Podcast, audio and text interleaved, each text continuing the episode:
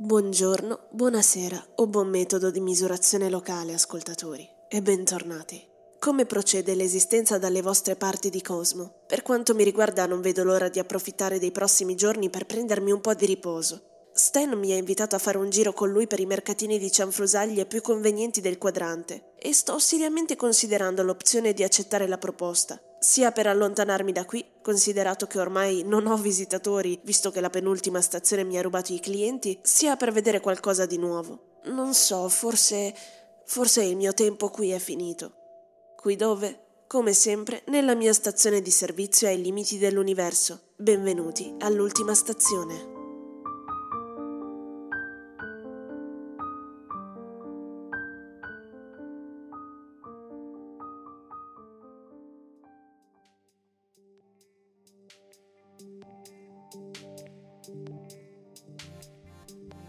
Voglio essere sincero con voi.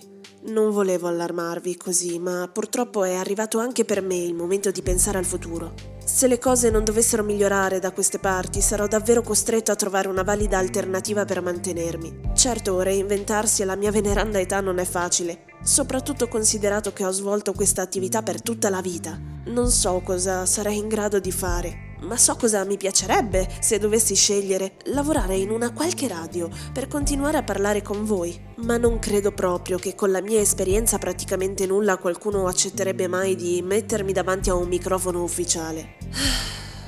In ogni caso, quello che preferirei davvero sarebbe riuscire a trovare il modo per mandare via da qui questi personaggi loschi e rivedere finalmente il locale pieno, con quei due o tre clienti settimanali soliti. Ma per ora la sfortuna sembra essere dalla mia parte. Per iniziare a lavorare a un piano B ricorderete che avevo creato dei gadget della mia stazione. Ebbene, sono riuscito finalmente a impostare un sito sul quale consentire agli abitanti di tutto l'universo di acquistarne uno. Tazze, magliette, borse, cartoline, stampe, adesivi. Ne sto preparando un sacco. Vi lascerò il link per scoprire tutti i gadget sui miei profili social, ma ora è il momento di scoprire altre cose che di sicuro non capitano tutti i giorni con le nostre news dall'universo. La voce mi parlava e io l'ascoltavo. Ero disperato, mi ero perso, ma grazie a lei ritrovai la retta via. Con il navigatore integrato della nuova astromotoretta Mercurio la strada sarà un'altra storia. Tua da 139 unicoin al mese con finanziamento e manutenzione inclusa.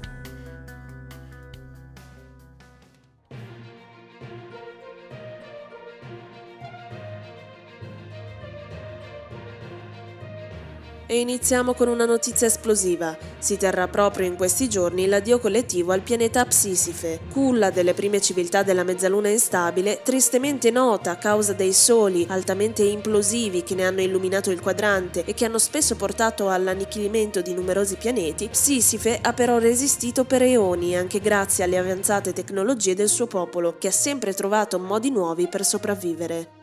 Negli ultimi decenni però le condizioni sul pianeta erano ormai invivibili a causa dell'ultimo sole della galassia, Ferchichi, ormai al collasso, Sarà proprio la sua inevitabile implosione che porterà Psisife all'esplosione. Una piattaforma gamma resistente è stata progettata dalla Vision Inc. per consentire la visione dell'incredibile spettacolo ai superstiti più abbienti del pianeta e a chiunque abbia i soldi per accaparrarsi il biglietto. Se doveste essere tra i fortunati, ricordatevi di indossare occhialini protettivi o potreste rovinarvi la vista, oltre ad essere disintegrati all'istante. E parlando di biglietti, sono andati a ruba quelli della prima di House of Wolfie, il primo film ispirato al noto stilista Stanley Wolfie, icona dello stile immortale di alcune fra le più amate star dell'olocinema classico. A impersonare l'artista è il noto Mads Klaus, una delle rivelazioni degli ultimi anni, accompagnato dalla più quotata fra le cantanti pop, Lady Mama, questa volta nei panni della fredda killer del marito. Da quello che dicono le recensioni, Lady Mama ha davvero portato sul grande schermo una performance da premio, che la statuetta medaglia d'oro degli All Award vada proprio a lei quest'anno? Staremo a vedere. Ma non ci vedono invece chiaro le autorità di Schivia 02B, che stanno al momento indagando su dei combattimenti illegali di squid fluttuanti. Il circolo di combattimenti con scommesse annesse era nascosto sotto uno dei ristoranti tenuti sotto controllo da tempo, in quanto frequentati dai membri della malavita della galassia. L'operazione, che ha portato alla scoperta e smantellamento del circolo con il nome in codice di Squid Game, ha portato all'arresto del proprietario del locale, oltre che di circa una ventina di creature, fra cui i proprietari dei due squid coinvolti nel combattimento in corso durante l'irruzione nel locale da parte delle forze dell'ordine. Mentre i coinvolti saranno interrogati in modo da scoprire eventuali altri circoli illegali, gli squid fluttuanti verranno portati in una clinica e poi rilasciati nel loro habitat naturale e proseguono le manifestazioni di protesta in molte galassie dopo che la Sit and Sit ha annunciato ufficialmente di voler riprendere la produzione del fiore all'occhiello del proprio catalogo, la Stella della Morte la più terribile arma di distruzione mai concepita. Ricordiamo che la stella monella, così chiamata dagli appassionati di armi di distruzione di massa, è in grado di spazzare via interi pianeti con un singolo colpo ed era stata bandita dal governo centrale dopo che un cucciolo di Segnatron, giocando con il telecomando che il padre aveva irresponsabilmente dimenticato sul comodino, aveva inavvertitamente distrutto il pianeta OD7 Selte Alpha J bis. L'arma tornerà presto in commercio a seguito della controversa sentenza di un giudice che ha dato una particolare interpretazione del secondo emendamento intergalattico, secondo cui tutte le creature hanno diritto alla libertà e a proteggere se stessi. Ora, come questo possa includere lo spazzare via interi pianeti abitati, resta una domanda a cui faticheremo a trovare una risposta.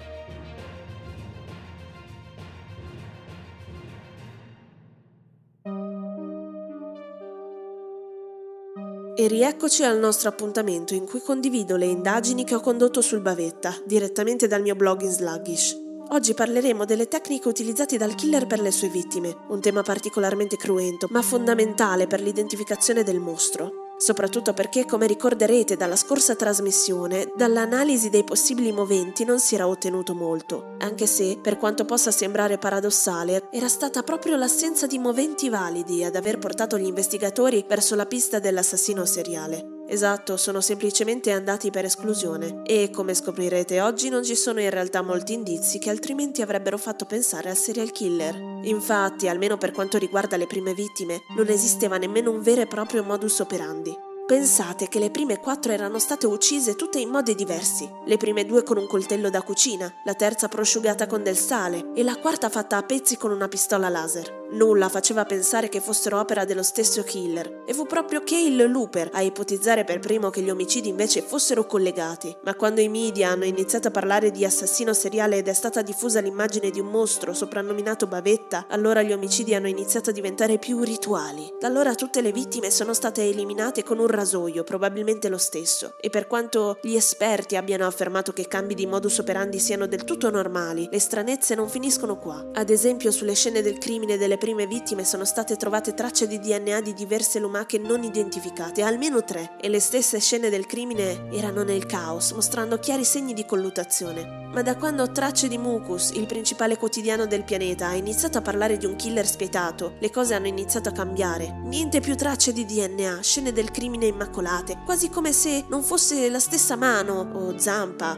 o quant'altro, a compiere quei crimini. Quando poi le testate hanno coniato il nome del bavetta, solo lì sono iniziate iniziate le amputazioni delle antenne, un altro dei tratti più comuni degli omicidi, come se fosse necessario alimentare la macchina mediatica per distogliere l'attenzione da qualcos'altro. Ora io non sto dicendo che il bavetta non esista, che sia solo una copertura o che si tratti soltanto di un emulatore, perché sicuramente c'è un mostro che si aggira libero per Mucus. Ho la sensazione che il caso sia ben più ampio e dai risvolti più complessi, come una serie di cerchi concentrici che vedono al centro un assassino chiamato bavetta, ma che intorno vi sia altro, altre lumache, complici, qualcosa di più grande e strutturato. E se volete sapere cosa mi spinge in questa direzione, nella prossima trasmissione vi condividerò la terza parte delle indagini forse la più interessante e sicuramente la più controversa.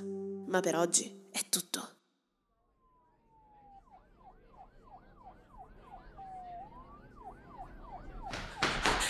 Detective! Detective, abbiamo l'identikit del sospettato. A tutte le unità. Il ricercato è un eh, Wolfie, eh, grigio, sui 40 anni, eh, capelli ricci, eh, barba, tentacoli? Non usare una gomma qualunque. Usa Gommax, il massimo per cancellare.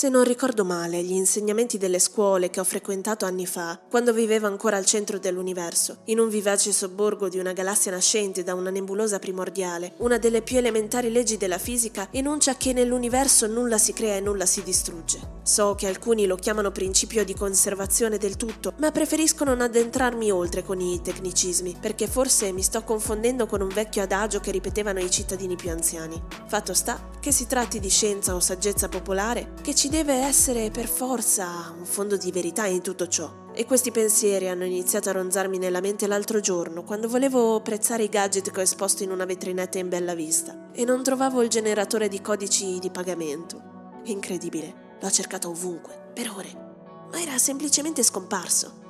Se la legge di cui vi ho accennato sopra è vera, sapevo che il mio prezzatore non poteva essere semplicemente sparito nel nulla. E questo mi ha fatto pensare a quante cose invece che perdiamo spariscono nel nulla, senza lasciare traccia. Puff! Come se fossero finite dritte in un altro universo. Capita anche a voi, vero? E vi sarete sicuramente domandati dove siano andate a finire. Ebbene, per quanto possa stupirvi, potrei avere una risposta. Dovete infatti sapere che ogni istante dell'universo vengono smarriti letteralmente miliardi alla miliardesima di oggetti. Ma cosa anche più incredibile, la quasi totalità di questi prima o poi viene anche ritrovata. Ricordate il principio di conservazione. Purtroppo però non è quasi mai il legittimo proprietario a trovarli. E a seconda dell'oggetto e dell'onestà di chi lo trova, ci sono buone probabilità che questo venga consegnato in uno dei luoghi più affascinanti del cosmo, un deposito degli oggetti smarriti, Ce n'è quasi uno in ogni settore. Spazi immensi ad altissima gravità dove la pressione permette di accumulare oggetti minuziosamente chiusi in scatole a tenuta stagna, così tante da formare interi pianeti. Le scatole vengono catalogate e classificate da un esercito di blu, che nascono e vivono in piccoli villaggi su quei pianeti fatti interamente di oggetti smarriti. Ma i blu non sono gli unici abitanti del pianeta deposito. Infatti, per occuparsi dei lavori più pesanti c'è una colonia di bot che ripongono le scatole, le ordinano, le spostano e le consegnano ai proprietari nel caso si presentino a reclamarle. Anche se la maggior parte degli oggetti non viene mai reclamata. Restano in giacenza per un tempo di 7 anni CU, poi vengono messe all'asta. Ma se state pensando di partecipare ve lo sconsiglio perché sanno tutti che quel genere di aste sono controllate dalla robomafia che, grazie anche alla complicità di alcuni dei bot operai, si aggiudica puntualmente gli oggetti di valore a un prezzo irrisorio. Gli altri il più delle volte restano invenduti e tornano quindi ad accumularsi nei pianeti deposito in attesa dell'asta seguente o di essere dimenticati per sempre. E una cosa che ha sempre affascinato sono tutte le storie che si portano dietro quegli oggetti. Storie di creature sconosciute, molte nemmeno più in vita da generazioni e forse dimenticate. Ma mi piace pensare che tra quelle interminabili file di scaffali che si perdono all'infinito, così alte da nascondere completamente il cielo, ci sia ancora qualcosa che possa raccontare di loro, qualche ninnolo, ricordo, sicuramente privo di valore economico, ma custode di chissà quali segreti. E la mia speranza è che un giorno proprio quell'oggetto possa essere reclamato o acquistato da qualcuno, riportando così nell'immensità del cosmo un pezzetto di vita del suo antico proprietario. Poche creature hanno avuto la possibilità di visitare uno di quei pianeti che normalmente sono off limits, se non per chi ci lavora, ma io posso dire di aver avuto questo privilegio.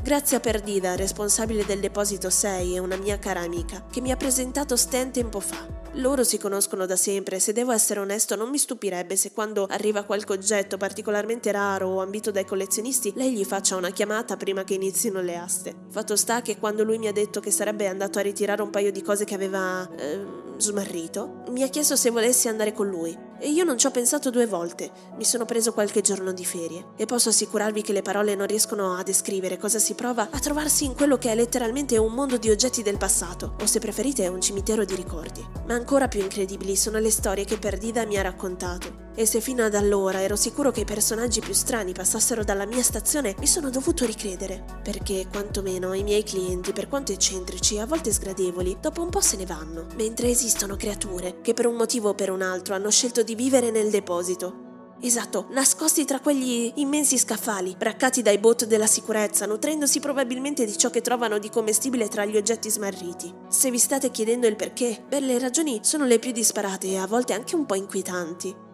Vi confesso che mentre mi trovavo a visitare quegli infiniti corridoi immersi nell'oscurità, quando mi pareva di sentire echi di movimenti in lontananza che si differenziassero dal passo ritmato e regolare dei guardiabot, ho provato una sgradevole sensazione di ansia. Non capisco come ci si possa trascorrere più di qualche ora. Eppure Perdida mi ha raccontato di un artista che vi risiede ormai da anni. È uno scrittore di grande successo che si è trasferito stabilmente nei meandri del Deposito 6, da dove compone le sue opere che poi invia direttamente al suo editore. Sono una serie di antologie su personaggi fittizi che lui immagina essere stati proprietari degli oggetti smarriti.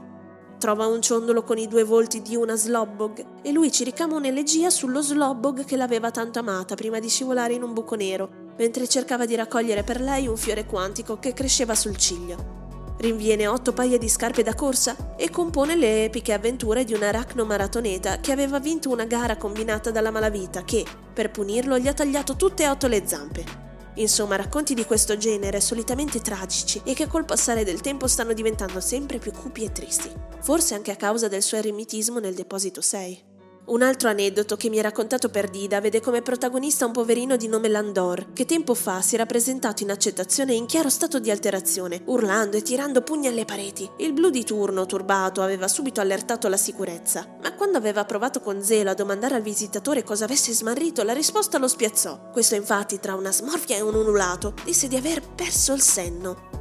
La cosa creò non poca confusione nel blu. Infatti, per quanto l'affermazione potesse sembrare assurda, non poteva sapere con certezza che non esistesse davvero una specie il cui senno fosse custodito in una qualche forma fisica e che quindi potesse davvero trovarsi lì. Ad esempio, se Landor fosse stato un automa, la cosa sarebbe stata persino plausibile. Il blu iniziò quindi a spulciare il database alla ricerca di qualcosa che potesse essere un senno, o quantomeno una ragione.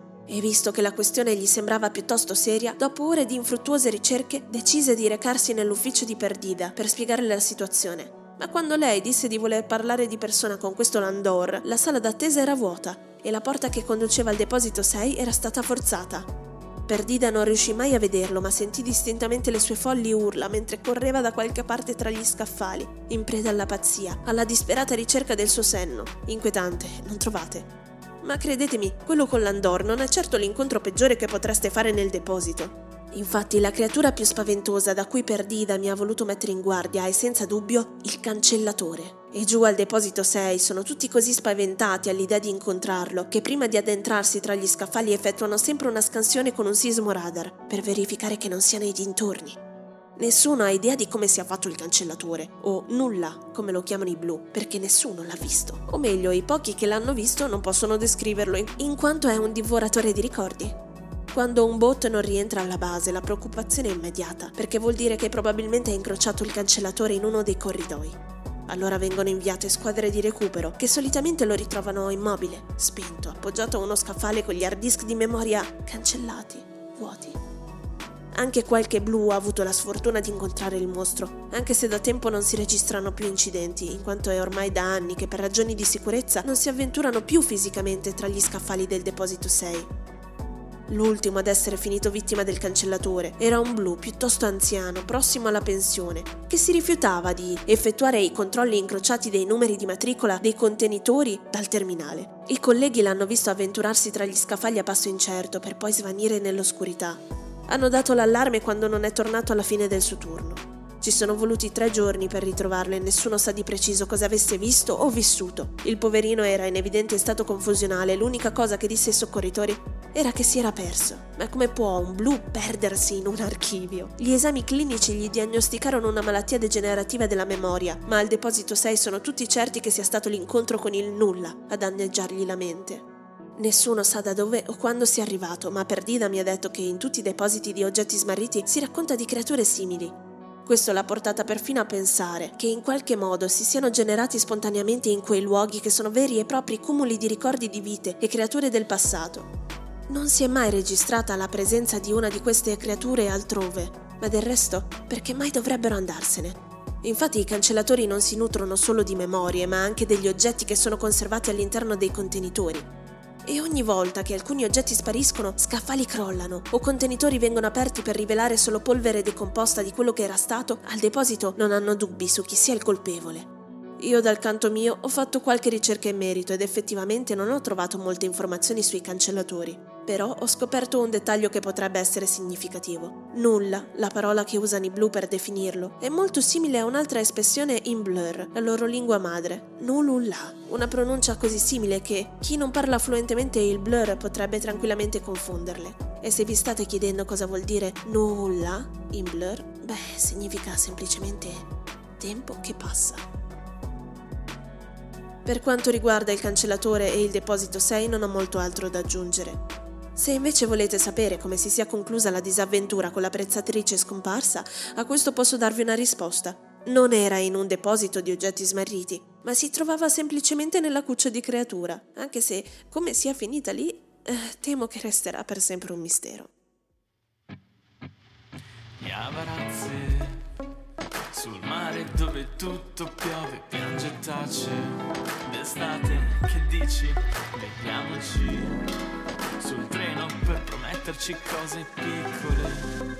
Dicono che io sia ancora piccola Ma non è così, non è così.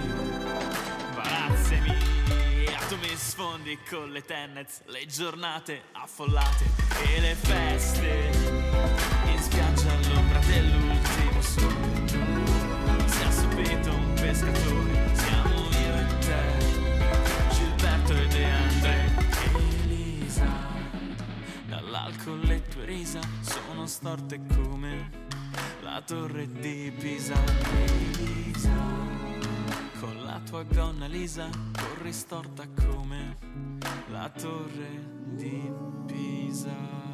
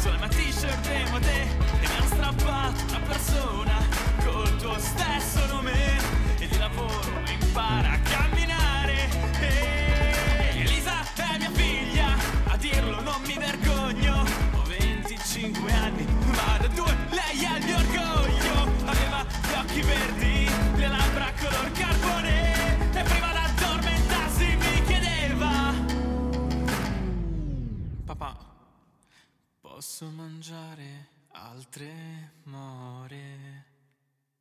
Elisa, dall'alcol le tue risa sono storte come la torre di Pisa. Elisa, la tua bocca indecisa bacia storta come la torre di Pisa.